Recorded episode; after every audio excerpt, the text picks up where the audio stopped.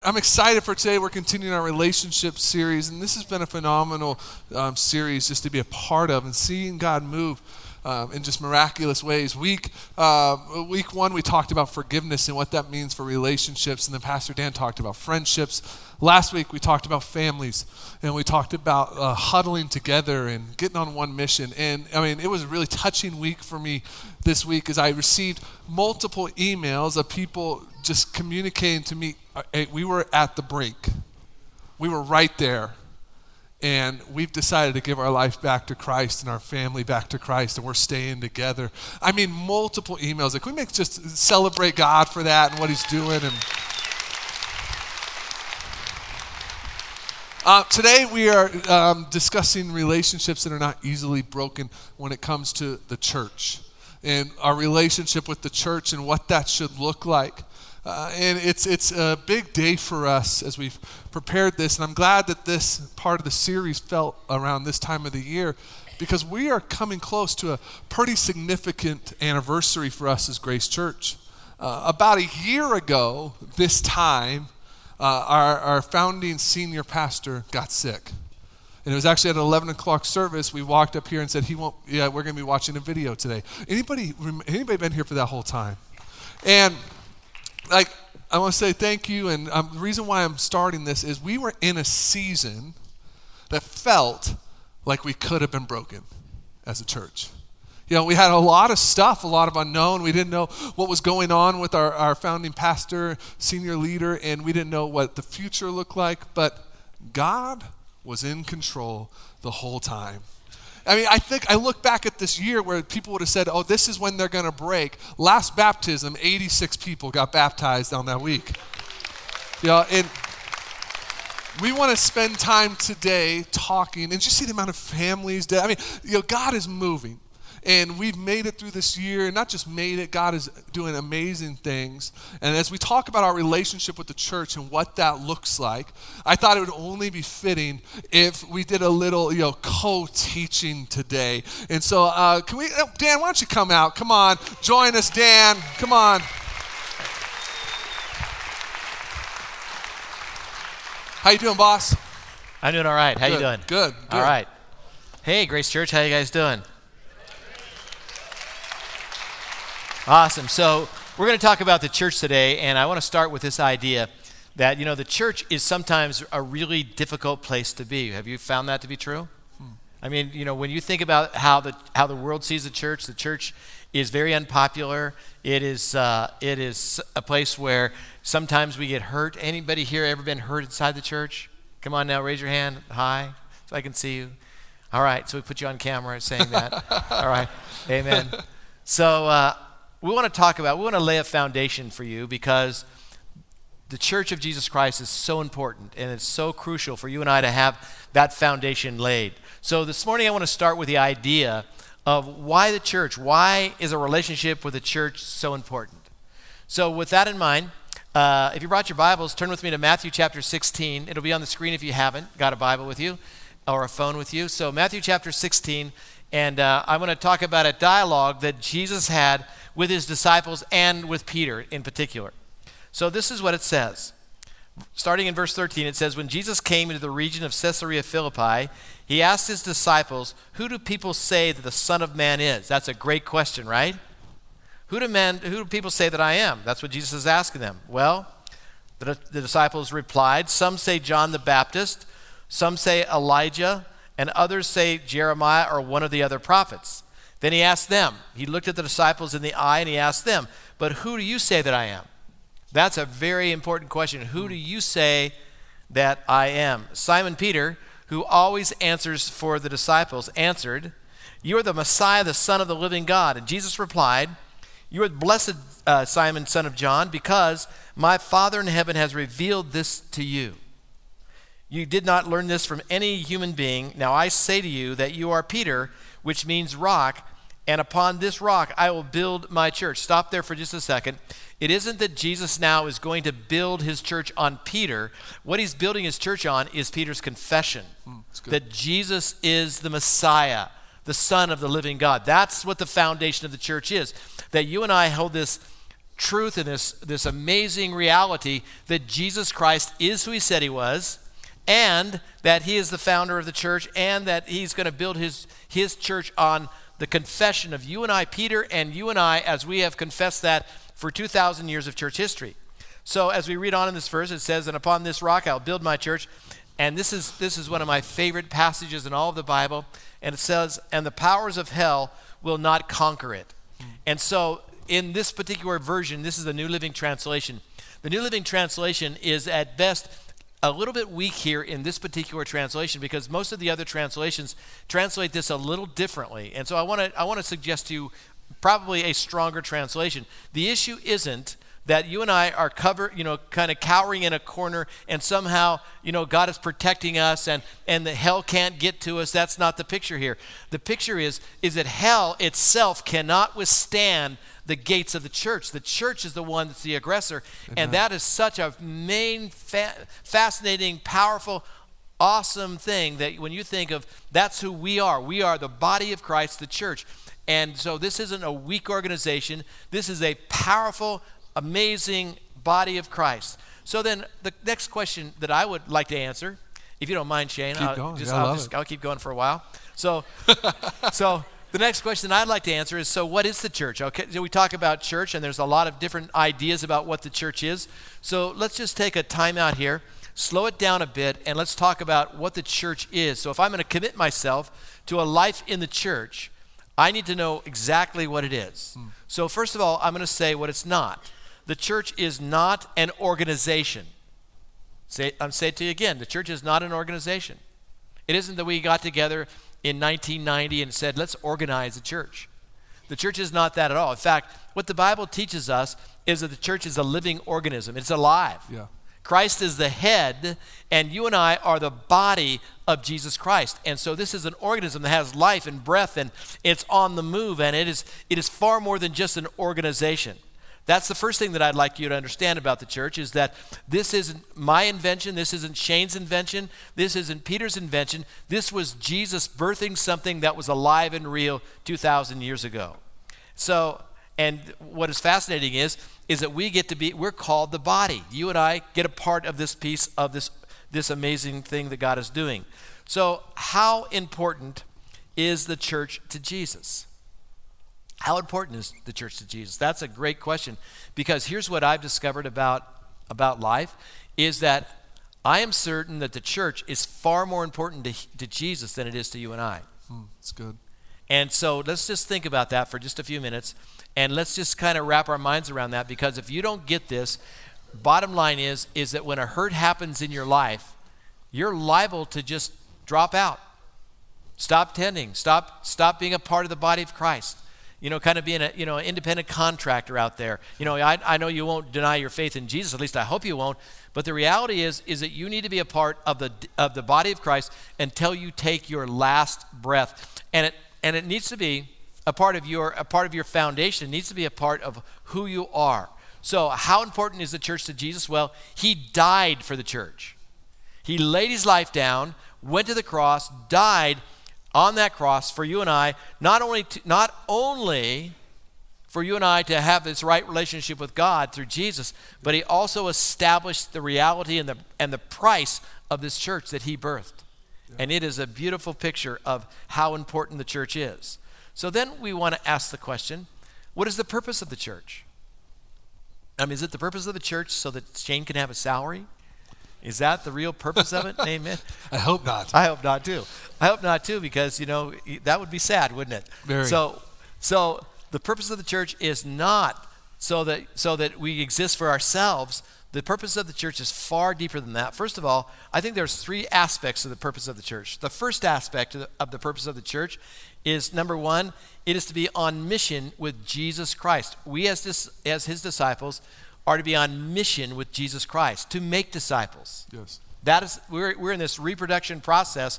And so the purpose of the church is for you to join forces with the body of Christ, and together we make disciples of Jesus, of, of Jesus Christ. We make disciples of people that are in the world. That's the first thing that I would say. The second purpose of the church is, I think it is to abide in Jesus Christ. One of the things that fascinates me is the night before Jesus was crucified. he takes his disciples into an, into an upper room.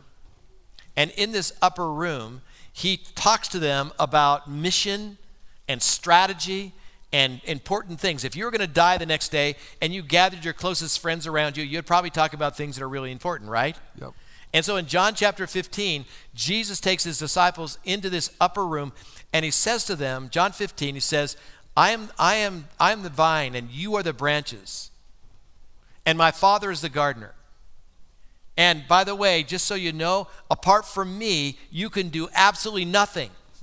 So the only hope you have to survive, this is what he's saying to his disciples, the only hope you have to survive is to abide in me, to take your abode up in me, to, to put your whole faith, not at 50% of it, not 75% of it, put your whole faith in Jesus and start living out your life on that basis. Yeah. And to abide in him. That is the nature of what a child of God does.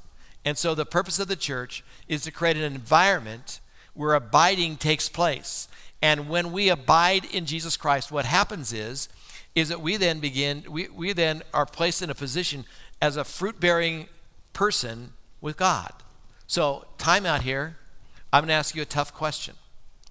So, look me in the eye. This one right here is my best eye. and answer this honestly as if Jesus were answering, asking you this question. Do you consider yourself, do you consider yourself to be in a fruit bearing relationship with Jesus? I'm not asking you if you're a church member. That's a good question. I'm not asking you if you are, you know, just a devoted follower. I'm asking you, are you in a fruit bearing relationship with a living Christ? That is so important for you to answer that question right because someday when you step into eternity, that's the question. That's the evaluation standard. So, this is a really big deal to Jesus. And so, not only are we to make disciples of all the nations, but we're to be in this fruit bearing relationship with Jesus himself. Yeah. And then, thirdly, I think that I think we labor for the kingdom. I think the third purpose of the church is that we labor for the kingdom. I'm going to say this later on in the message after Shane says a few things, and I'm going to come back and say a few things. Yeah. But I'm going to say this. I'm going to say this to you early on or later on. But here's the thing: the very first sermon Jesus preached, the very first thing he said when, he, when his ministry went public is he taught about the kingdom. He taught about the kingdom. Matthew chapter 6 is about the ethics of the kingdom. The kingdom of God is so important. So, what is the purpose of the church? The purpose of the church is to propagate the kingdom of God on this planet. One day, Jesus is going to come back and he's going to establish his kingdom on this planet. Amen. Until then, you know what our job description is? We're to be about the kingdom. We're to think kingdom. We're to, we're to, we're to live kingdom.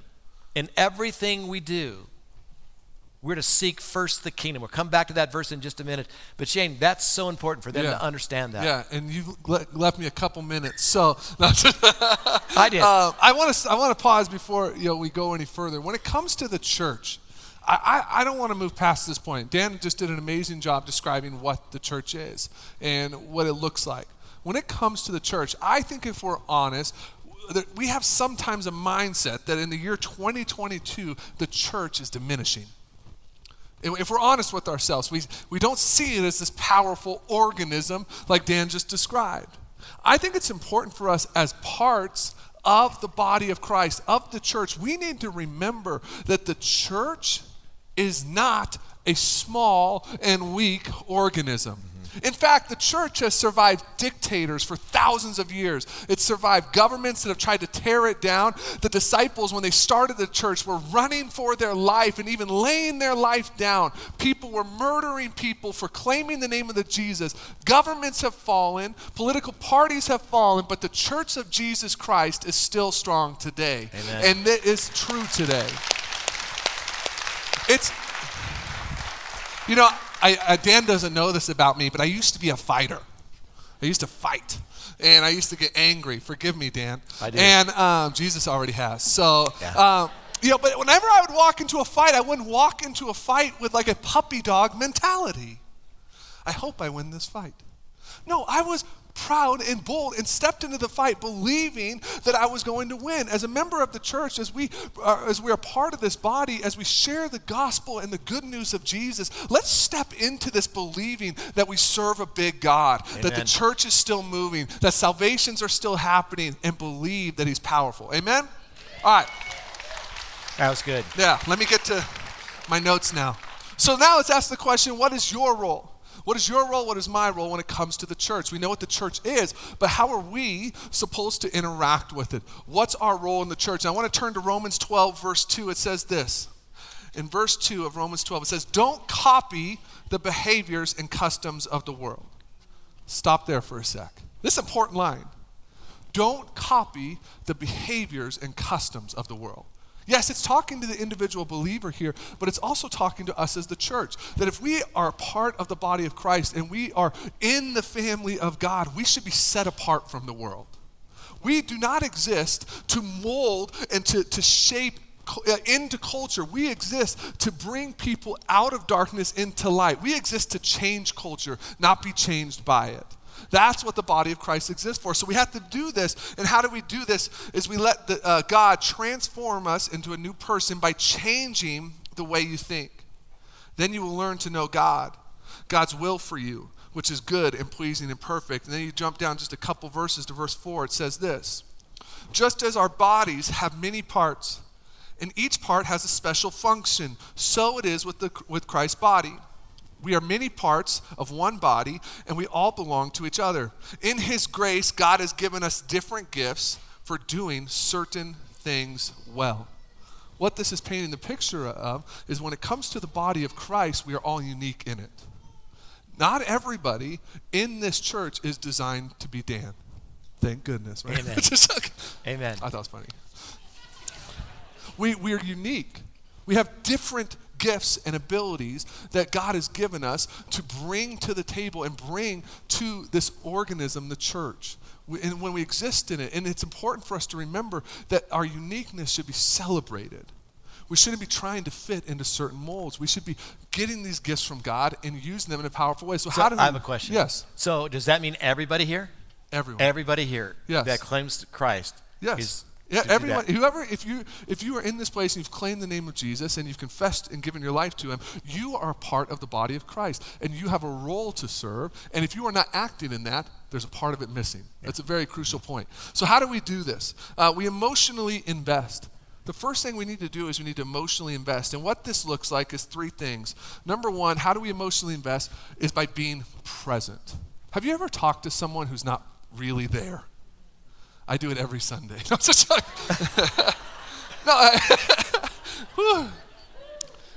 you know when you're talking to someone and you, you, you're talking to them, but they're somewhere else. They're thinking about the football game later. They're thinking about the struggle they have. They're thinking about the stress in their life. And you are talking to them and you know that they're not really there. Sometimes, if we're honest, when it comes to us and our role in the church, we are like that. We come here, we, we hear about Jesus, but we are not fully present and in the moment where we allow Him to work in us and change us. We need to be present. We need to really be here. Not just be here, but be here. Mentally engaged. The second thing, how we emotionally invest, is we need to be open. As a part of the body of Christ, this calls us into openness. The best way I can describe it is we are all patients on the operating room of Jesus. And we are called to open up our lives to Him and allow Him to work in powerful ways in us and change in us. But if we come to the church and we invest in the church at a closed off, distant relationship without openness, we're not creating that opportunity for Christ to do a work in us. When we emotionally invest, we need to be present, we need to be open, and we also need to be authentic.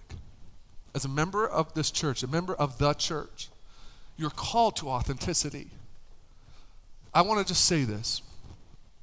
That fake you that you want everybody to think you are is not what's needed in the church. I mean, I, I, let me put that like that, that you who is convinced everyone that your kids never cry, that you and your spouse never get in a fight, and when you walk, rose petals fly. That is not the you that the church needs. That's not the you that Jesus even wants. Jesus wants the broken, messed up you. The ones whose kids are always screaming. The ones who you're getting fights, but you're working through it. And when it follows you and falls from the sky, it just seems like brokenness. This authentic you is needed in the body because it can't do anything with the masked fake you. But there can be miraculous work done in us when we bring the real, authentic us to the table. Amen. The next thing we need to do is not just emotionally invest, we need to personally invest. In this line here, it says, In His grace, God has given us different gifts for doing certain things. You have a role to play in the church that God has designed you specifically for. Specifically for to contribute to the greater church. You have a role to play. You are important to the church. Yeah, we, we all can't sing like Grayson even though some of us try. You know, and but we have a role. There's something that you're designed to do. And I think we can look at our role and how we're supposed to engage with the church in three ways. Very simple our time, our talent, and our treasure. These three things is what we are called to do when it comes to investing in the church. When it comes to our time, are we making church the priority? Is, is church, is Jesus the priority on our calendar? Or is it just another line item? You know, I, I, know there's a lot of things going on, and I watch some of these sports families who have kids in multiple sports. Have you ever watched these families? They're crazy. You know, it's like I'll be in the phone call. Hey, I got basketball at three. We got soccer at six. We got dance at seven. We got to cross town. We're going to sprint. It's wild. You can see that there's a priori- prioritizing of this act. What if we took the same mindset when it came to our role in the church? Gosh, I got, I got this thing I got to do for the church. I got to serve here. I got to connect here. I got to be here on Tuesday. And I'm going to worship here on Thursday. I'm going to have devotional time on Wednesday. And that's what our calendar looked like. We've got to be honest with ourselves. If we want to be a church that's not easily broken, church just being a part of our life is a great way to have that relationship broken. Our relationship with the church should be our life, not just a part of it.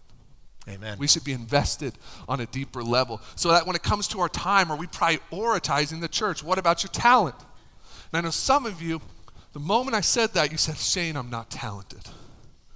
I, I don't have what it takes. I look and I serve, I can't sing, I can't, I can't preach, I, you know, I'm not, I'm not even friendly, so I can't greet. I don't have it, Shane. I don't have my talent. Well, Scripture says different. And Scripture doesn't lie. That you are created for a specific reason and a specific role in the church. You have a talent that is needed for the kingdom of God. I have a friend of mine who uh, paints these beautiful pictures.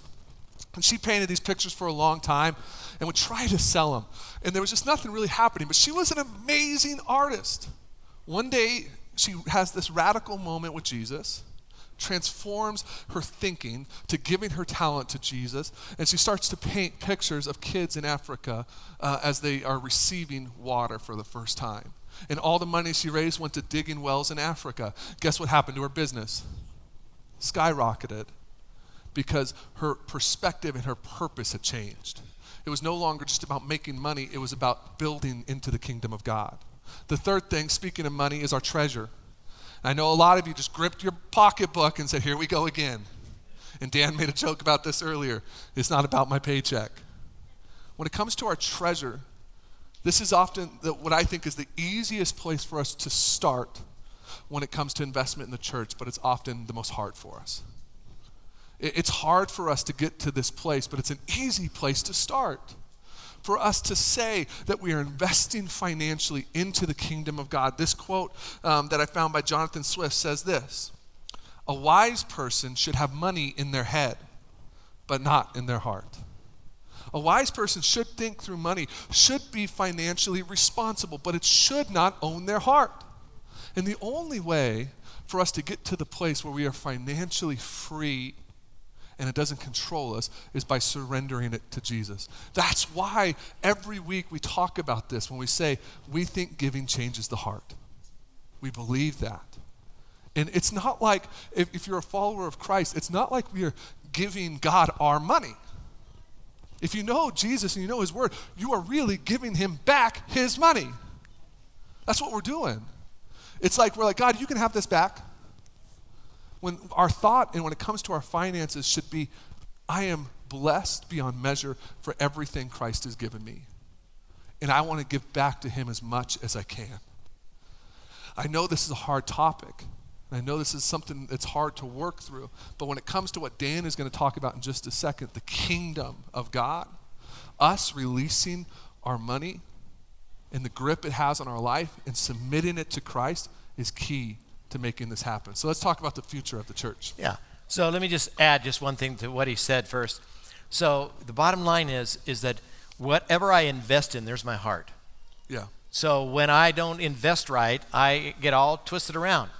So when you invest in the kingdom, when you invest in the kingdom of God, the bottom line is that you're sold out. It, yeah. it, your heart follows that. That's why it's such an important thing. It's not that God needs your money, He wants your heart. Yeah. And He knows that you'll follow whatever you invest in. So when you think about that, how important that is and how, how crucial that is to your life, you see, giving isn't for God, it's for you. Yeah. And that is something that I think so many people just misunderstand, is that giving is for me. It's for me to make sure my priorities are set. So let me just transition to the idea of what is the future of the church. So when you think about the future of, the, of church, let's talk about the future of this church, Grace Church. So here's what I think. First of all, Christ is the head of the church. He is the one who is going to complete this church. He's the one that established this church. I didn't found this church. I was just the bag boy that put the groceries together in 1990. And then what happened is, is that God, you know, I put the groceries together and God established the church, and it was established on the kingdom of God. And the truth is, is that this church will have a success when it focuses in on the kingdom. So the purpose of this church is to stay then focused on kingdom mindedness. And it's so easy for you and I as believers to drift away from that, to drift away from the idea that we're kingdom minded. And oftentimes, what it comes down to is the wrong priorities in our life. As Shane said just a few minutes ago, oftentimes the priority of our life is our job, our family, our marriage, and those are all important things, but they're not the priority. The priority is God. The priority is the kingdom of God. Yeah. And so, as you begin to think about what does it mean to seek first the kingdom of God, what does that mean? It means literally that I am putting His kingdom at the top of the list, and everything, if something gets canceled, it's not the kingdom of God stuff. It's the stuff that is just, I'm just filling my life with, things that aren't going to matter. When Jesus comes back, I'm going to guess that about 90 to, 90 to 95% of the stuff that you're involved in is going to get burned up when Jesus comes back, and it will be gone. Yeah. And what will remain is what I accomplished or what I did for the kingdom of God. So that is such an important thing. So the purpose of this church is to be kingdom minded. Matthew 6:33 says, "Seek the kingdom of God above all else." Above all else. Say that with me. Above all else, and he will give you everything you need. That is so so powerful and so important. So 10 years ago, I had this other illness related to the illness that I have now. They just didn't fix it then. And so, so I was in my backyard one day, and the Spirit of God just started speaking to me, and I, and uh, you know, basically said, God said, "Son, get out a pen and start writing some stuff down." So that's what I did.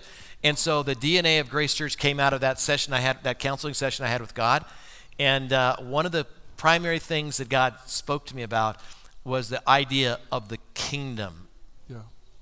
we're not about building an organization, we're about building the kingdom of God. We're about cooperating with God as He builds the kingdom of God through us. And it is so important for you to grab a hold of that concept. To be kingdom minded is probably one of the greatest transitions that a young believer has to make. You come to know Jesus, and you get your sins washed away, you get your all those all those sins forgiven, and you're in this beautiful relationship with Jesus. But now what God is asking you to do is to step out and really be kingdom minded. Yeah. And to live your life for the sake of the kingdom. And when you do that, it is great glory to God. There's no greater way to glorify God than to seek first the kingdom of God and his righteousness. Amen. And allow everything else to fall in its proper place in its proper time. Does that make sense to you? Yeah. So look me in the eyes one more time. Some of you haven't made that decision yet. Some of you are still living your life as if you are the priority, as if you are the King of kings and Lord of lords, and you're not. You're not God. He is. Yeah. And so the, the role that you should play now is for you to line yourself up with the kingdom and ask the question regularly. Shane's going to talk about this in just a minute, but ask yourself regularly as you look yourself in, in the mirror, say, Am I truly kingdom minded? Because that is a that is a that is a conversion in my mind that is so crucial for me to really be productive for the sake of God's kingdom. Yeah. And let me ask you this, and I'll, I'll turn it over to Shane in just a second. I'm going to give him the last hour to speak. and so here's the thing don't you want that? Come on, don't you want that? Don't you want to hear at the end of your life, well done? Yes. Well done. Then you have to make this conversion. You have to do something in your mind to say, this is something I got to think differently about starting today. What do you think, Shane? Hey, hey, the question is, how do we do that? You know, uh, everything Dan talked about is so beautiful. How? What's the next step for us? Last week, I talked. I used a lot of football analogies in my message. Amen. Uh, yeah. was good. Amen. Amen. It's good, right? Yeah. Uh, yeah. And I want to close with one today. Uh, yeah, it's when you go to a football game. There's something interesting about a game. There's the players on the field and the coaches, and then there's what in the stands? The fans. And the fans are cheering. They're, they're waving their pom poms. They're clapping. But they are not in the game. When it comes to us being kingdom minded, it comes to our relationship with the church, we have to ask ourselves a simple question Am I in the game? So good. Am I in the game? Or am I a spectator who has become really good at cheering for Jesus? And when the church does something, because I cheered for them, I take credit for the win. When the church does a movement or a challenge and I'm not really invested, but I'm a part of it, you know, I'm good at cheering it on. Ask yourself the simple question Am I playing in the game? Do I have skin in the game? Is, is it causing me to take leaps of faith in my connection with the church? Is it causing me to trust Jesus? That's a very powerful question for us to think through. Does your current relationship with the church cause you to trust Jesus more or not? If the answer is no, then you're not fully in the game. Because one thing you'll see when it comes to being kingdom minded and being about the kingdom of God, God is going to call you to take giant leaps of faith over and over again. But that comes when we get out of the stands and into the game. When we go from just being someone who's cheering to someone who's part of making the plays. Why is this important to me and why did I want to close when I discussed this with Dan, the future of the church? Dan, you're going to be here for a while, right? Yeah. I plan on being here for a while as well. And I want Grace Church, this specific church, to never lose sight of being kingdom focused. That we will, we will be a church that is about the kingdom of God, that will see a city in need of Jesus and do everything we can to bring light to darkness. Engage with the community at a level like we've never done before, bringing hope to the hopeless believing that the church and that Jesus is still moving in powerful ways. But it's not going to happen from just a couple of pastors talking about it. It's going to happen when the body of Christ uses their gifts, jumps out of the fan seats, and says, Give me the ball. Give me the ball. I'm ready to trust God with my life. I'm ready to be in the game when it, when it comes to moving the kingdom forward. My prayer for you this week is you'll challenge yourself with this. You have a really heart to heart moment with yourself, with your family, because you want, when we talk about relationships being easily broken, a fandom relationship with the church is easily broken. But when you are in the game, when you're invested, like we talked about today, that is not easily broken. So I want to challenge you with this. Evaluate from what Dan and myself have talked about this week. Where are you? Where are you when it comes to the church, when it comes to the body of Christ? Are you fulfilling your role you've been called to? Are you using the gifts God has given you? Are you in the game? I want you to think about that this week and take steps towards that if you're not. But Dan, would you pray for us? I'd love to. So, Lord God, as I come before you this morning, God, I thank you, Father, for the church. I thank you, Lord, that it is so good to be a part of the body of Christ. There's no greater joy than to know that your life counts. And my prayer, God, today is that you'll make all of us so uncomfortable with our seats in the stands that we can't stand it. Yeah. That we'll come out of the stands and into the, onto the playing field, God, and they will ask for the ball. God, I pray that you would make us so uncomfortable, God, that we can't, we just can't stand it until that happens in our life. That we will truly, as Shane said, God, be people who are not just spectators but players. My prayer for all of us is that when Satan thinks about our name, that he would cringe because we are a part of a dynamic powerful organism called the body of Christ.